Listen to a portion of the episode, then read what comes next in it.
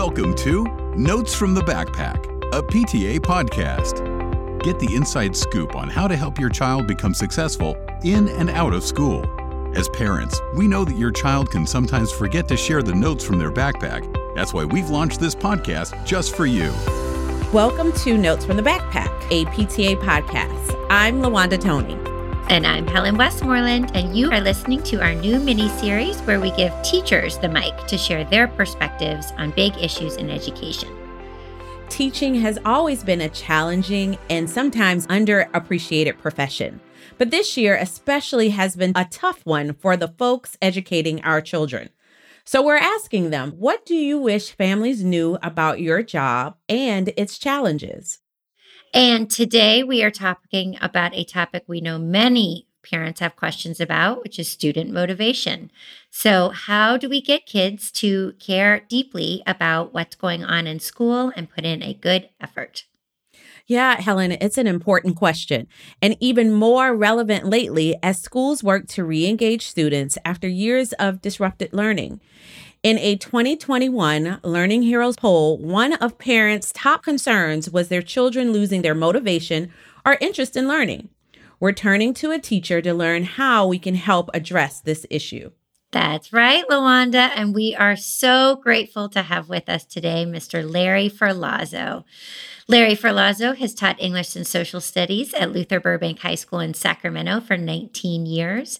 He's written or edited 12 books on education, writes a weekly teacher advice column for Education Week, and has a popular resource blog for educators. His guest columns on education policy issues regularly appear in the Washington Post and other media sites.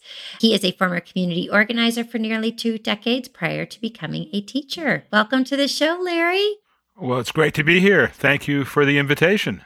Oh, we're so happy to have you. So, we'd like to start off just by learning a little bit more about folks' professional journeys. So, what brought you to the classroom and what has your path looked like since then?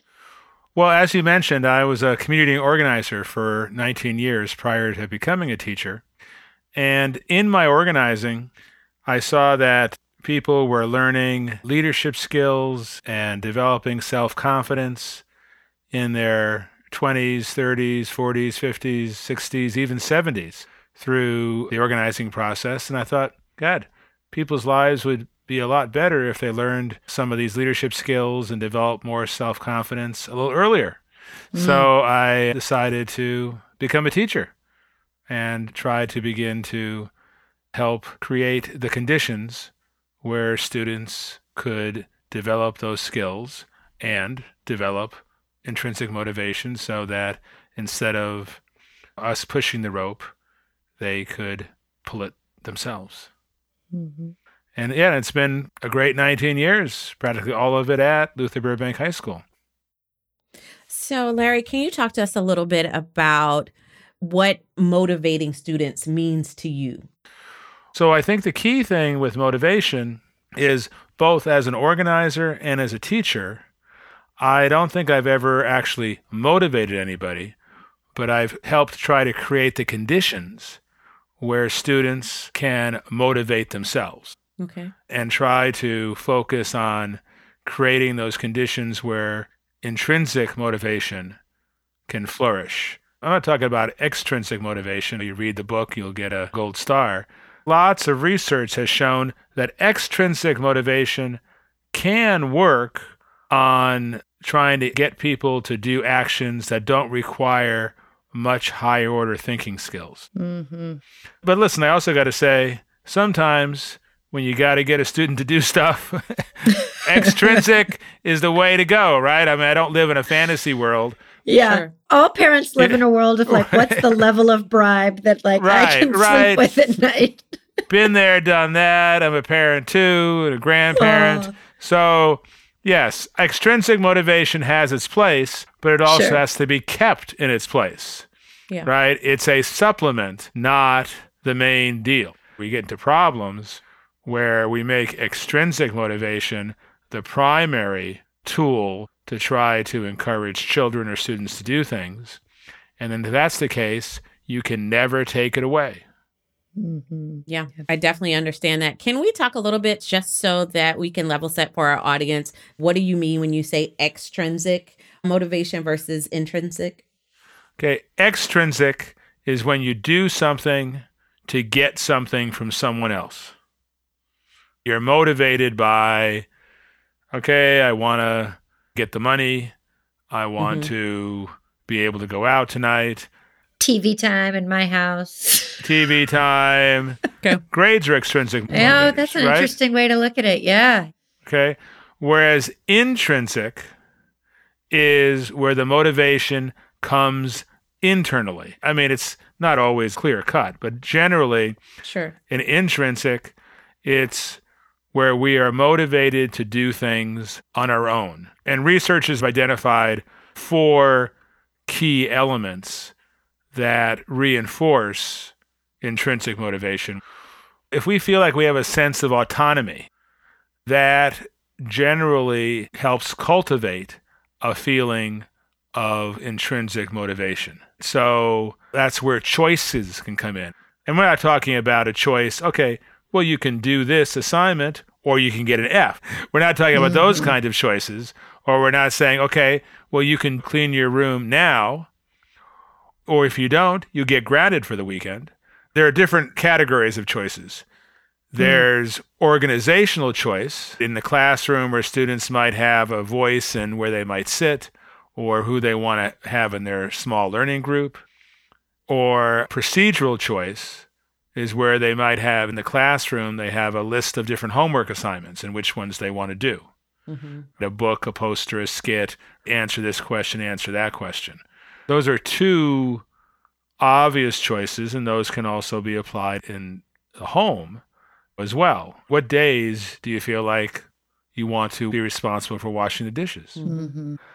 There's also a third kind of choice, which researchers think particularly helps promote autonomy, is cognitive choice, where we basically ask students or children to come up with their own ideas. Mm-hmm. Say, okay, the room is messy. What do you think we should do? Right, exactly. Those are the kinds of things uh-huh. that can be applicable in the classroom or in the home. Mm-hmm. Let me follow up with that a little bit. You mentioned earlier at the top of the show, too, creating conditions to help students be motivated. Could you give some of those conditions in this research through your lens of like some of the choices you make as a teacher? What's going on behind the scenes, how this shows up in your classroom in terms of thinking of how you maximize those conditions to help students feel engaged? Mm-hmm. One way is providing lots of choices. Another key quality in promoting intrinsic motivation is relevance. Is what I am asking students to do, do they see it as relevant to their lives and mm-hmm. their dreams? So, a key part of that is trying to develop relationships with students to find out what their dreams are and what their interests mm-hmm. are. One of the questions I always ask students in anonymous evaluations at the end of each semester is Do you think Mr. Ferlazzo views you as just another student, or does he seem to be concerned about your life outside of the class? And that's the only way to really find out about relevance. It doesn't necessarily mean that I dramatically change the content of what I teach but mm-hmm. I can mm-hmm. help frame it in a way that students are more likely to see it as relevant to their lives. Not always. And I'm going to say, I mean, I have lots of misses, but all we can do is try. I think another element that researchers have found important for intrinsic motivation, they call relatedness, is what I am being asked to do. Will it help me develop further a relationship with someone I like or oh, respect. So that's where small group work really helps. Having a relationship with students, so students want to please the teacher or the parent if they mm. feel like they like them. yeah. Another thing is competence. Mm. People want to feel like they're competent. There's a thing called the progress principle where researchers have found that the best way that people have found to be motivated is every day they make some progress each day. So you got to create a situation where people are more likely to be mm. successful. You do that by providing the scaffolds that are needed. You do that by giving good feedback. People may be familiar with this idea of the growth mindset in Carol Dweck mm-hmm. that instead of saying, Oh, Johnny, you're so smart, say, Oh, you did a really good piece of work on that essay. I saw that you rewrote it twice. Reinforcing those specific things. Because mm-hmm. if you don't, what people have found is if someone is constantly told they are very, very smart, but then we all fail. Mm-hmm. Mm-hmm. I mean, we're all going to fail. So what's been reinforced is that they are supposedly smart, so they just always do great work. Their continual trying to do better or working hard is not reinforced, mm-hmm. and they tend to feel more mm-hmm. For example, my granddaughter, she's a perfect example of this. I mean, she had some real challenges in school, but what we reinforced a lot was she just kept at it. Yeah you have my wheels turning everywhere because I'm thinking about all the things that we do as parents and also things that are happening in the classroom. So, my son is in the third grade and he goes to a Montessori school. Mm-hmm. So, there's choices every day. they make a lot of their own choices. So, that carries on here. He's always asking well why can't i do this? Or can i change the schedule to do this? Because at school i get to choose. And he'll tell me i don't go to a traditional school so i shouldn't have to do oh, things traditionally oh man. You got your work cut out for you. He's in third grade. You're gonna have a long few number of years boy. Oh my gosh. So last year he didn't understand why he needed to learn multiplication and the tables and the facts. He wanted to go straight to division. I just want to divide. My cousins divide. They're older than me. I want to do fourth grade, you do division. I was like, how do I motivate him to stop worrying about division and you can't do division until you multiply? I didn't know how to explain why you need to you just need to do it. It's just a part of third grade. Like, I don't know. So what happened was I finally said, you know what? I'm going to let you divide. So we started doing the division and he started getting stuck. And then he's like, I don't know what to do here. And I was like, You don't know what to do here because you, skipped. you don't know your multiplication facts. Yeah. so then he motivated himself. Right. Excellent. The multiplication facts. But who knew that that was a yeah. thing? it was all trial and error. LaWanda always busts out these great parenting tips when we're on the show. And I'm like, ooh, I'll take notes on that. Yeah, that's what I was saying. This is effective parenting. This is effective teaching that teachers and parents have done for years. And researchers just provide a little more of a framework for what we do. Mm-hmm. So I want to recap those because I think that's an important takeaway for folks. So I think I heard you say choices, relatedness, relevance. Mm-hmm. And the fourth one you mentioned was help me out competence. Competence. They need to feel like they're being mm-hmm. set up for success. That they have the skills, the scaffolding, the support they need to be able to do it. That's right. I mean, I know there's almost this cult about we want to learn from failures and all that sort of stuff. And really, you can learn some stuff from failures. But I think we learn a lot more from when we do stuff right. Who wants to fail mm-hmm. over and over again? Yeah. We're going to do that so many times on our own I don't know if we as parents or teachers really need to create more opportunities for students and mm-hmm. our children to fail because they can do that quite well on their own and they will. Mm-hmm. Mm-hmm. I want to pick up on one that. of those because I feel like I've heard it over and over again from my friends who've got kids and teachers to some level too that particularly over the past couple of years the relevance piece has felt really hard. I feel like I've heard from a number of folks like, I just can't get my kid to care about X. What's your advice for parents who are really digging into that piece of the motivation puzzle? Mm-hmm. I think the strategy that I try to take is really pushing students on trying to find out what their long term goals are. What do they want to accomplish? We do an exercise where students have to say, what they want people to say about them 20 years from now. Oh, that's a good one. and then say, okay, well, what then will help you get there? If you do this or don't do this, which is more likely to create options for you? If you don't know, maybe you don't know where you want to be. Okay, then probably don't want to close off options, keep them open. Mm-hmm. For some kids, maybe they're not going to do really well and they'll learn that they need it for the next class. And they realize that, well, they should have done better. And maybe they can go back to their teacher to see if they can retake the class mm-hmm. when they mm-hmm. realize that it's important enough mm-hmm. for them. Mm-hmm. We've all had that experience in our lives. We don't think something's that important. We don't want to do it. And then later we realize that we should have. And I think one of the things that parents can do, and I know that I have not done much of it, I try to do that with my grandkids, but telling family stories, histories mm. of when people, whether it's us, our grandparents, our uncles, our great grandparents, our great great grandparents, telling family stories that reinforce some of the qualities that we want to see developed in our kids or our students. Mm. And yeah. that also helps students develop a sense of identity and self esteem when they realize that they have a legacy.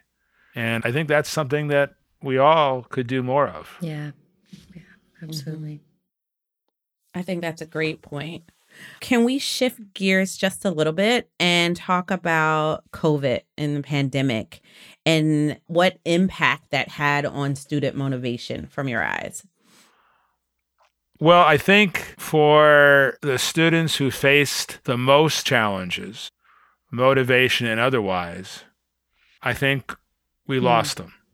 And at least in the high school, I think we mm. lost them permanently. I mean, I mm. think four to 8% of our students are just gone and they're not coming back. They dropped out and that's it. The only thing that really kept them in school was mm. coming to school and that relatedness part. Mm. Mm-hmm. And then when that was gone, so were they. Mm. I think for another not unsubstantial portion of our students, that they reached down and found their own motivation. Mm-hmm. I've asked many students what they feel they lost and what they gained during the pandemic, especially during the distance learning part. And many have told me that they found that they had a large reservoir of motivation that they were able to find. Students seeing their guardians and parents coping with this kind of adversity was also very inspirational for students. And also, many of my students had to take jobs to help support their families, they had become tutors for their younger siblings. They gained a lot of skills and a lot of resilience out of this. But also, another good portion of students clearly lost motivation. I think many of them have regained it this mm-hmm. year. I think we sell our young people short by feeling that they can't bounce back from this. Clearly, there are a lot of issues around social emotional well being that we see. Yeah. I think that became more transparent during COVID. And our school and many other schools are trying to step up to provide that kind of support. I want to go back to something you alluded to, and I think is something a lot of parents feel this where's the line on you shared for some students they're not motivated in order to see relevance they might need to fail the class and then come back right when it is mm-hmm. relevant to them i think of so many parents in the line of caring more than their child about the grade, about the completion. And where's the line? I'm curious, particularly given your background, Larry, in organizing, of where that responsibility, particularly as kids get older, lies. Well, I know as an organizer, it was always a danger sign when it seemed like I was more invested in making something happen than the community members who had raised the issue were. that was always yeah. a danger sign. And I think it's different with kids. Mm. We can't just not let them do anything they don't want to do, right? I mean, they are not adults. They're not adults. We're still in charge. Yeah. We have responsibilities. I don't know if it's a clear line. Mm. For example, you want to give them the option to quit something. I would try to push them to say, well, why don't you do this? Stay with it for this amount of time then make the decision if you want to mm. quit or not. So, not necessarily buying into their first initial senses of despair or frustration, but acknowledging it and giving them an out in the future. Mm. we want our kids to be happy. And when they're not happy, we want to try to do something to help make them happy. But we got to balance that sometimes with is that the life lesson we want to teach? It's harder when they're teenagers. Mine is three. Like I'm pretty clear if I care more, yeah. that's okay. Right. Right? right, right, right, right. I don't think there is a clear playbook for parenting. And lots of kids have turned out really well with lots of different parenting strategies. But these are just some things to keep in mind. Mm-hmm. One of the things that I notice when I read the comments on education stories or articles is that it seems to me there's a pretty widely held perception by many families and community members that we're having a motivation crisis, not just in the pandemic, but we have a crisis of motivation with our young people. Do you buy into that? Do educators that you are talking to feel we are in a crisis around student motivation, or is that a misplaced worry? Well, I think there's a growing recognition that motivation is a key element of a successful education, being a successful teacher. I don't know if motivation is a bigger problem than it's ever been, but I think mm. there's more recognition now that it is an issue. And it's an issue in a fairly large number of our students. Mm-hmm. I don't necessarily think it's any of a bigger problem than it has been in the past. We just know it's there now. yeah. Larry, I could probably talk to you all night. It's late here on the East Coast. This has been a great conversation. We're so thankful for you being on the show. Before we go, we want to give you the opportunity of everything we've talked about tonight. Is there anything in particular you really want our listeners to grab a hold of? The key thing to keep in mind in terms of motivation is it's not like we can motivate people but we can create the conditions. Mm-hmm. And I think if we do try to do the shortcuts, Fred Ross Sr., who was a legendary organizer, he said, well, shortcuts tend to lead to detours that tend to lead to dead ends. Mm. So we can try to avoid those shortcuts, which is what I think extrinsic motivation is. We're more mm. likely mm. to have long term success for us, for our kids, for our students. That's a good takeaway. And if folks want to read more of the great things that you've written, Larry, or get any more information on some of the things you've shared today, any Twitter handles, websites, any place you want to encourage our listeners to go to learn more? I'm on Twitter. I have a blog, written three books on student motivation. So there's plenty of Shameless stuff. plug for your books. Okay. it's great talking with you. Thanks for coming. And to those of you listening in at home, thank you for joining us. For more resources related to today's episode, check out notesfromthebackpack.com. Thank you for tuning in to Notes from the Backpack, a PTA podcast. Be sure to follow us on social media at National PTA and online at pta.org forward slash backpack notes.